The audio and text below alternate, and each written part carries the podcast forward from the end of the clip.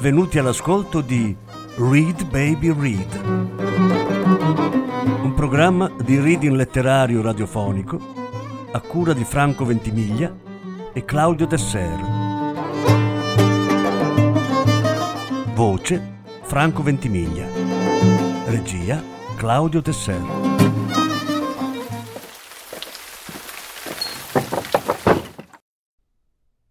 Roberto Saviano Super Santos. Lettura in tre parti. Seconda parte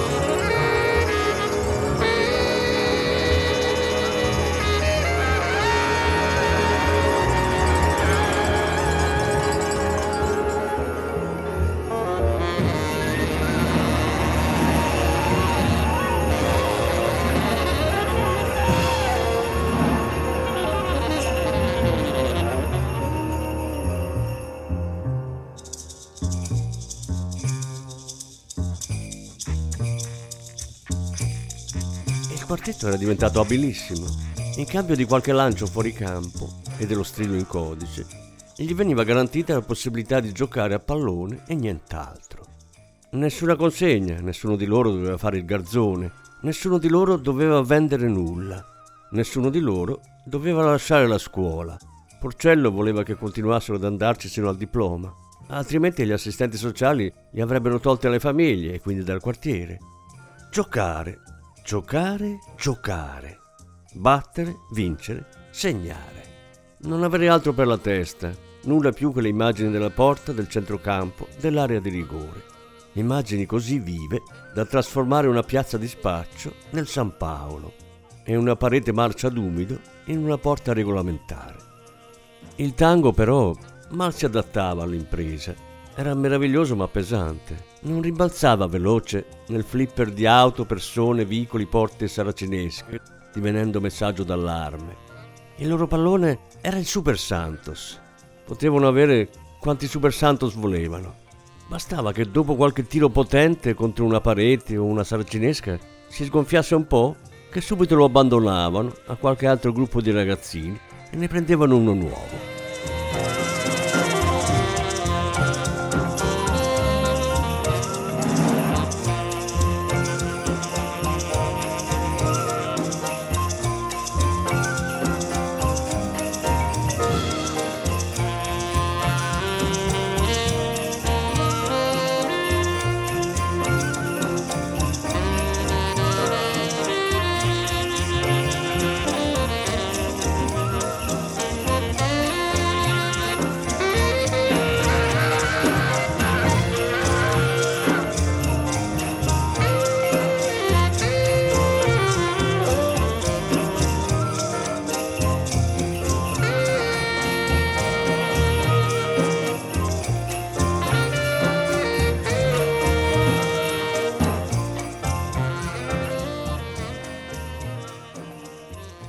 Una volta accadde che andarono dal tabaccaio a chiedere l'ennesimo super santos gratuito. Di solito entravano e indicavano, senza neanche un mugugno. Indicavano e basta i palloni che tenevano appesi in alto, pendenti dal soffitto in retine blu, come si conservano i meloni invernali, quelli bianchi, nelle masserie napoletane. Indicavano, il tabaccaio temendo ritorsioni prendeva e dava. I ragazzini, senza ringraziare, aprivano la rete, buttandola a terra nel negozio e se ne andavano. Ma quella volta non andò così. Lo dovete pagare.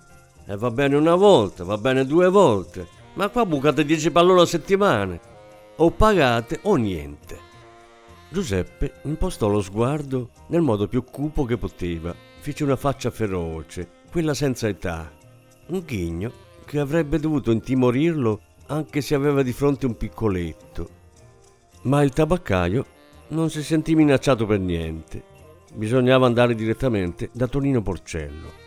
Giuseppe andò così da solo verso il palazzo dove aveva l'ufficio. Fuori dalla porta i due guardaspalle di Porcello lo riconobbero subito. E tu che ci fai qui, Peppi? Devo parlare con Tonino urgentemente. Il tono perentorio fece considerare uomo quello che era evidentemente appena un bambino. Fu lasciato passare. I due sapevano che Giuseppe faceva il palo.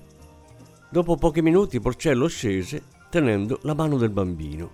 Entrò dal tabaccaio, chiamò nel negozio gli altri ragazzi, fece abbassare la saracinesca e disse al negoziante E ora mettiti per terra. Come per terra? Per terra, hai capito bene, a quattro zampe, muoviti, animale. Il tabaccaio ubbidì terrorizzato, si mise carponi. Aveva così paura che le mani sudate si attaccarono a ventosa sulle piastrelle. E ora fate fare il pallone al suo culo. Giuseppe gli diede un calcio nel sedere con tutta la forza, di collo pieno. I calci davano un rumore sordo come quello di un pugno su un materasso. Dario lo diede di piatto. Rino fece di tutto per far finire la punta del piede dritta nell'ano. Giovanni prese la rincorsa e lanciò un calcio che beccò persino lo scroto. Il tabaccaio si girò come uno scarafaggio rivoltato, con le mani sulle palle. Urlò di dolore, poi, temendo di provocare la rabbia di Porcello, spense il grido in gola, lasciando gonfiare la giugulare come una carota. Da quel giorno ebbero sempre palloni in quantità, senza dover pagare nulla. Partite, dribbling, punizioni. Tutto quello che accadeva prima o dopo non contava, non valeva, anzi non esisteva. Giocare era tutto. L'utopia di poter solo giocare senza fare altro, senza neanche fermarsi, è il vero sogno del calcio. Un sogno che i tifosi sentono frustrato quando i 90 minuti terminano, quando arriva il lunedì. Rino, Dario, Giovanni e Giuseppe, invece, non vedevano mai tradito il loro sogno. Per strada il gioco perenne diventava realtà perché la palla era sempre al piede, perché potevi dribblare il barbiere, fare un corner dalle strisce pedonali, un colpo di testa dal balcone. Nessuno poteva dirti niente. Né se rompevano il finestrino di un'auto, né se sfondavano per un rigore una sala cinesca. Tutti i ragazzini di Napoli ricevevano rimproveri, ulla, scapaccioni per qualche guaio fatto con il pallone persino secchiate d'acqua in testa, lanciate dai balconi da chi non trovava pace per il baccano in strada. A tutti gli altri questo accadeva, ma a loro no, neanche una volta.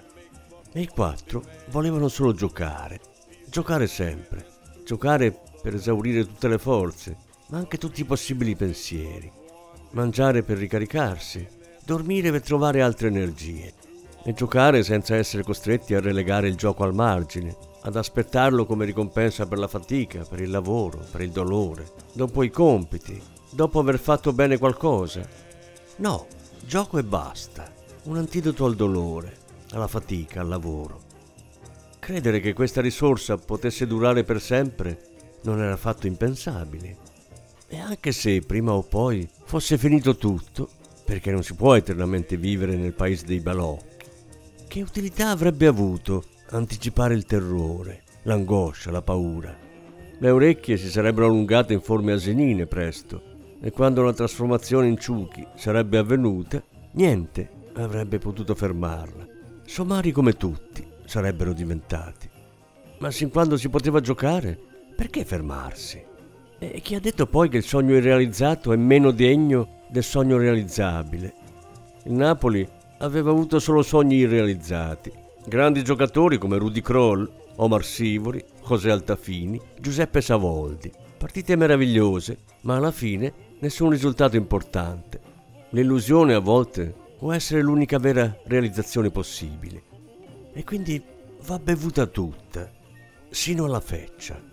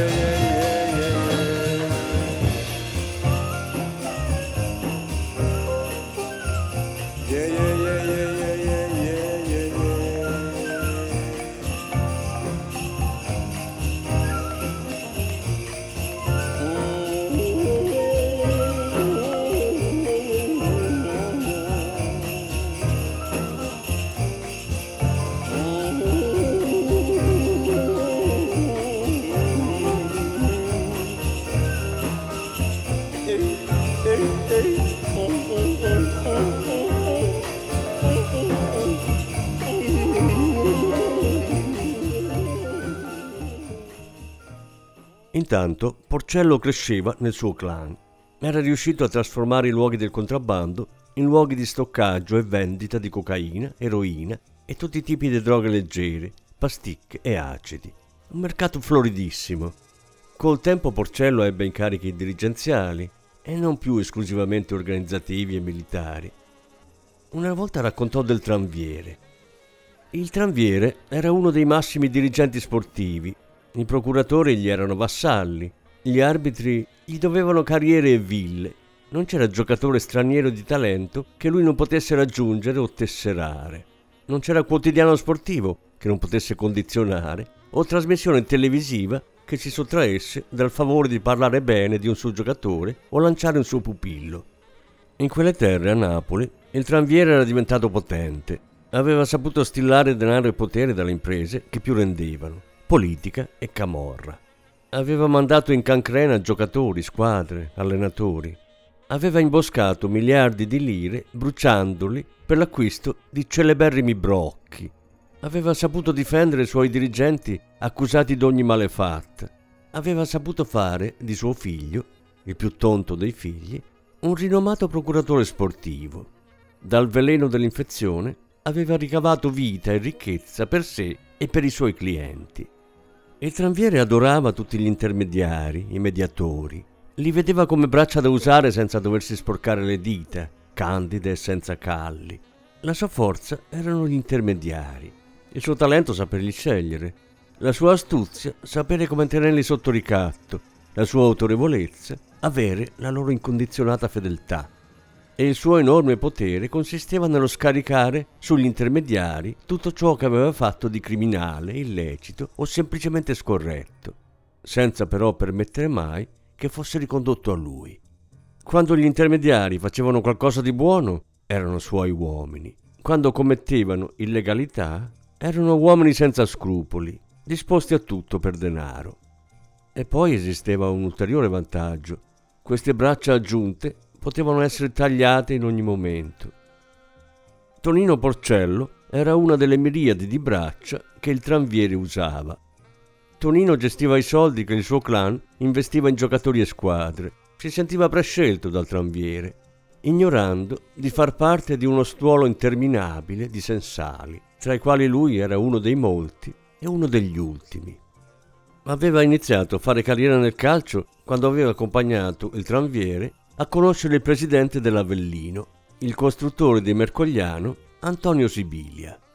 Lo incontrarono in tribunale, a un processo. Sibilia non vi era andato a testimoniare, né era imputato, ma si era recato in visita da Raffaele Cutolo, il capo della nuova camorra organizzata. L'aveva salutato con tre baci durante una pausa del processo, tre come si salutano i compari, e aveva fatto dono al boss di una medaglia consegnatagli direttamente dalle mani dell'attaccante brasiliano dell'Avellino, Juarì, una medaglia d'oro con dedica. Da un lato inciso il profilo del lupo irpino, simbolo della squadra, dall'altro l'omaggio a Raffaele Cutolo dall'Avellino Calcio. Un giornalista denunciò l'accaduto. Luigi Necco, il giornalista sportivo che seguiva il Napoli. Lo raccontò al novantesimo minuto. Una trasmissione che interrompeva operazioni chirurgiche, celebrazioni di matrimoni e funerali, capace di far tacere qualsiasi discorso al solo vibrare della sigla d'inizio. Aveva svelato il rapporto tra Cutolo e Sibilia, tra la camorra e il calcio, nella trasmissione più vista d'Italia. Se avessero sporto denuncia in una questura, scritto un editoriale o partecipato a qualsiasi altra trasmissione, non avrebbe generato il danno che provocò invece pronunciando quelle parole durante il novantesimo minuto. Era come se in casa di ogni italiano si fosse seduto a tavola insieme a tutta la famiglia e avesse raccontato quell'episodio. E così, il giorno dopo, contravvenendo all'assoluto ordine di Cutolo di non toccare i giornalisti, Enzo Casillo, detto Onirone, suo braccio destro, mandò tre uomini in un ristorante di Avellino dove stava mangiando Necco e gli fece sparare alle gambe. Lo punirono perché aveva svelato l'omaggio privato il vassallaggio che doveva rimanere un gesto familiare. Dario, Rino, Giuseppe e Giovanni erano ormai i più forti calciatori di strada dell'area nord di Napoli. Una volta la squadra juniores del Napoli li convocò per fare un provino e nessuno, neanche Porcello, poteva impedire a quattro bambini di fare il provino per il Napoli e quindi diede loro il permesso di assentarsi per un po' di giorni. Anche sull'erba i quattro erano forti. Giocarono tre partitelle, mostrando a tutti cosa significava avere talento nel calcio. Indossarono per la prima volta le scarpette con i tacchetti, la magliettina azzurra e i calzoncini bianchi. Macinavano il campo. Li stavano per tesserare, avevano buone possibilità. Tonino Porcello fu avvertito, però, e si presentò al campo durante uno degli ultimi allenamenti. Chi aveva segnalato al Napoli quattro ragazzini sapeva che lavoravano per Porcello e sapeva soprattutto che solo lui poteva avere l'ultima parola. Solo a lui spettava la decisione finale, se lasciarli tesserare e farli diventare calciatori o riprenderseli. Rino lo vide da lontano, mentre si stava tirando sui calzettoni, e prima di finire di srotolarli aveva già capito tutto. La piazza era troppo scoperta. Gli altri ragazzi non riuscivano a coprirla bene. E addio tesseramento. Porcello non disse nulla e rifece il gesto che aveva fatto all'inizio del loro rapporto. Tu, tu, tu e tu. E non disse altro. Lo seguirono a testa bassa, senza nemmeno rispondere al saluto degli altri ragazzini e alla voce degli allenatori che chiedevano spiegazioni. Oh, guagliò, dove andate? È così che si lascia il campo, attoiate.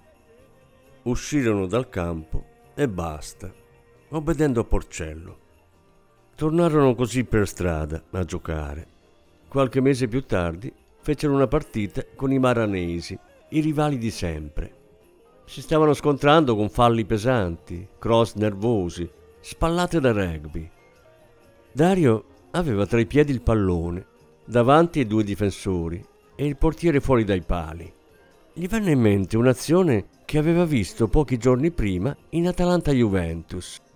Aveva stampato in mente come tutta la difesa fosse stata dribblata da Ivair, un brasiliano tozzo finito all'Atalanta quasi per caso, con una faccia da innocuo mascalzone. Dario gli somigliava persino. Proprio in quel momento arrivò un'auto della polizia, ma lui continuò l'azione.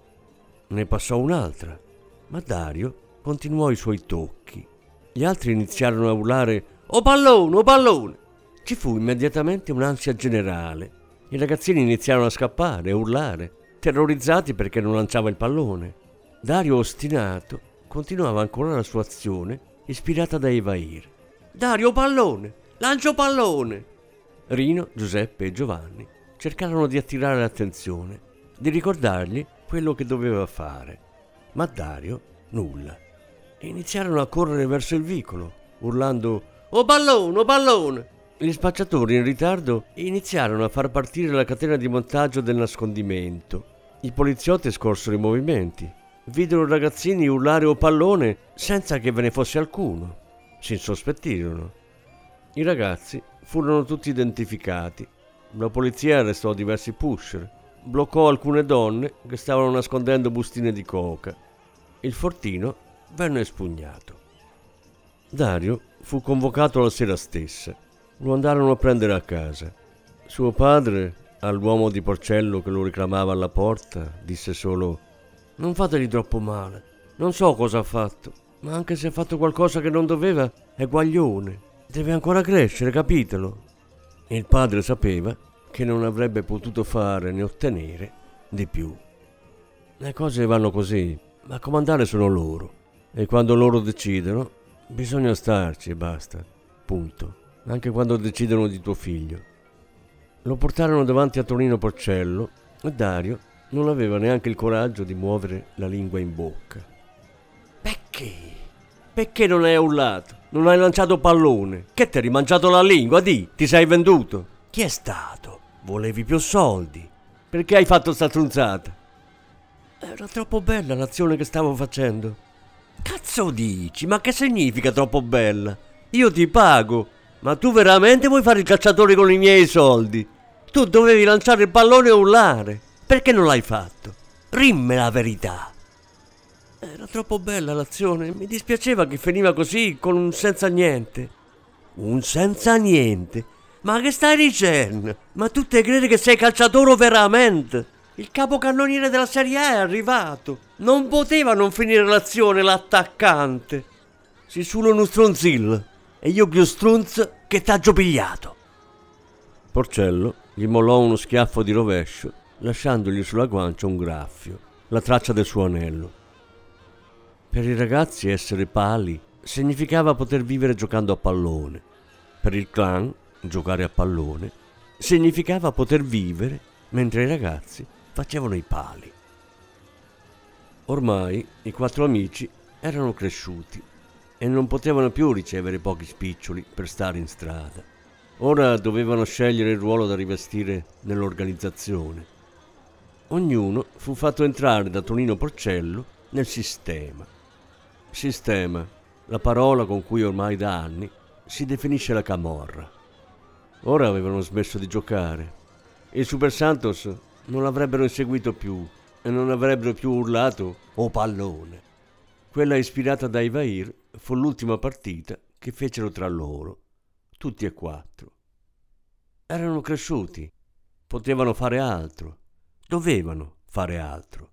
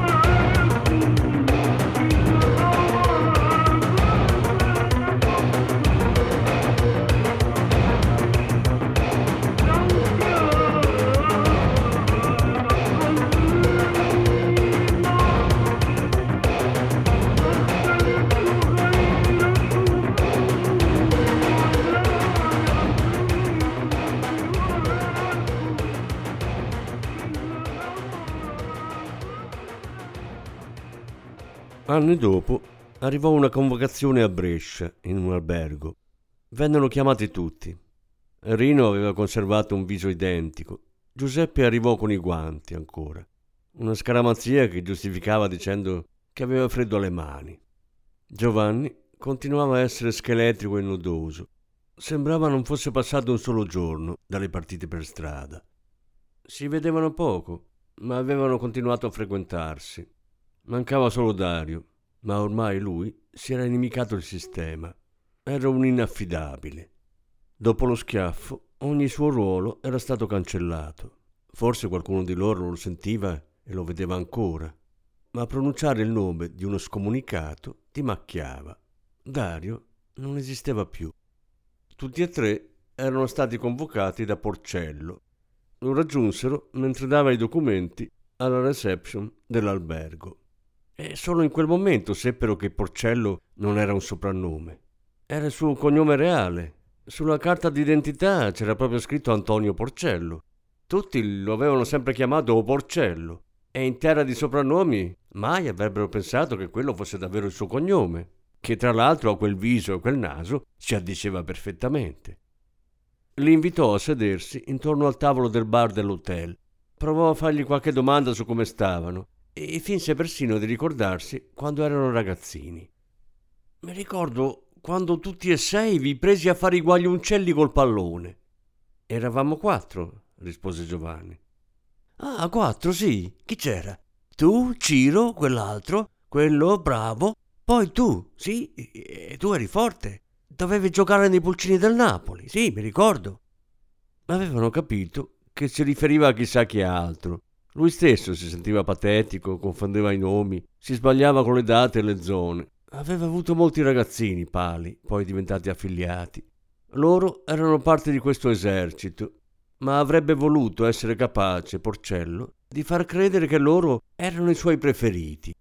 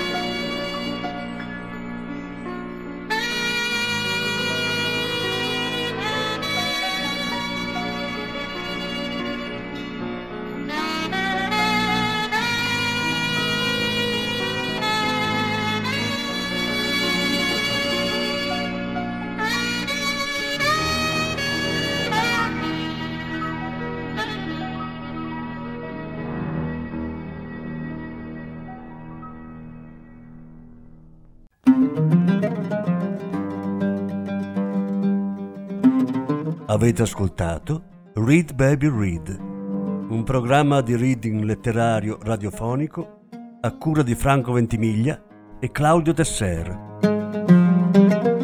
Grazie per l'ascolto, alla prossima settimana.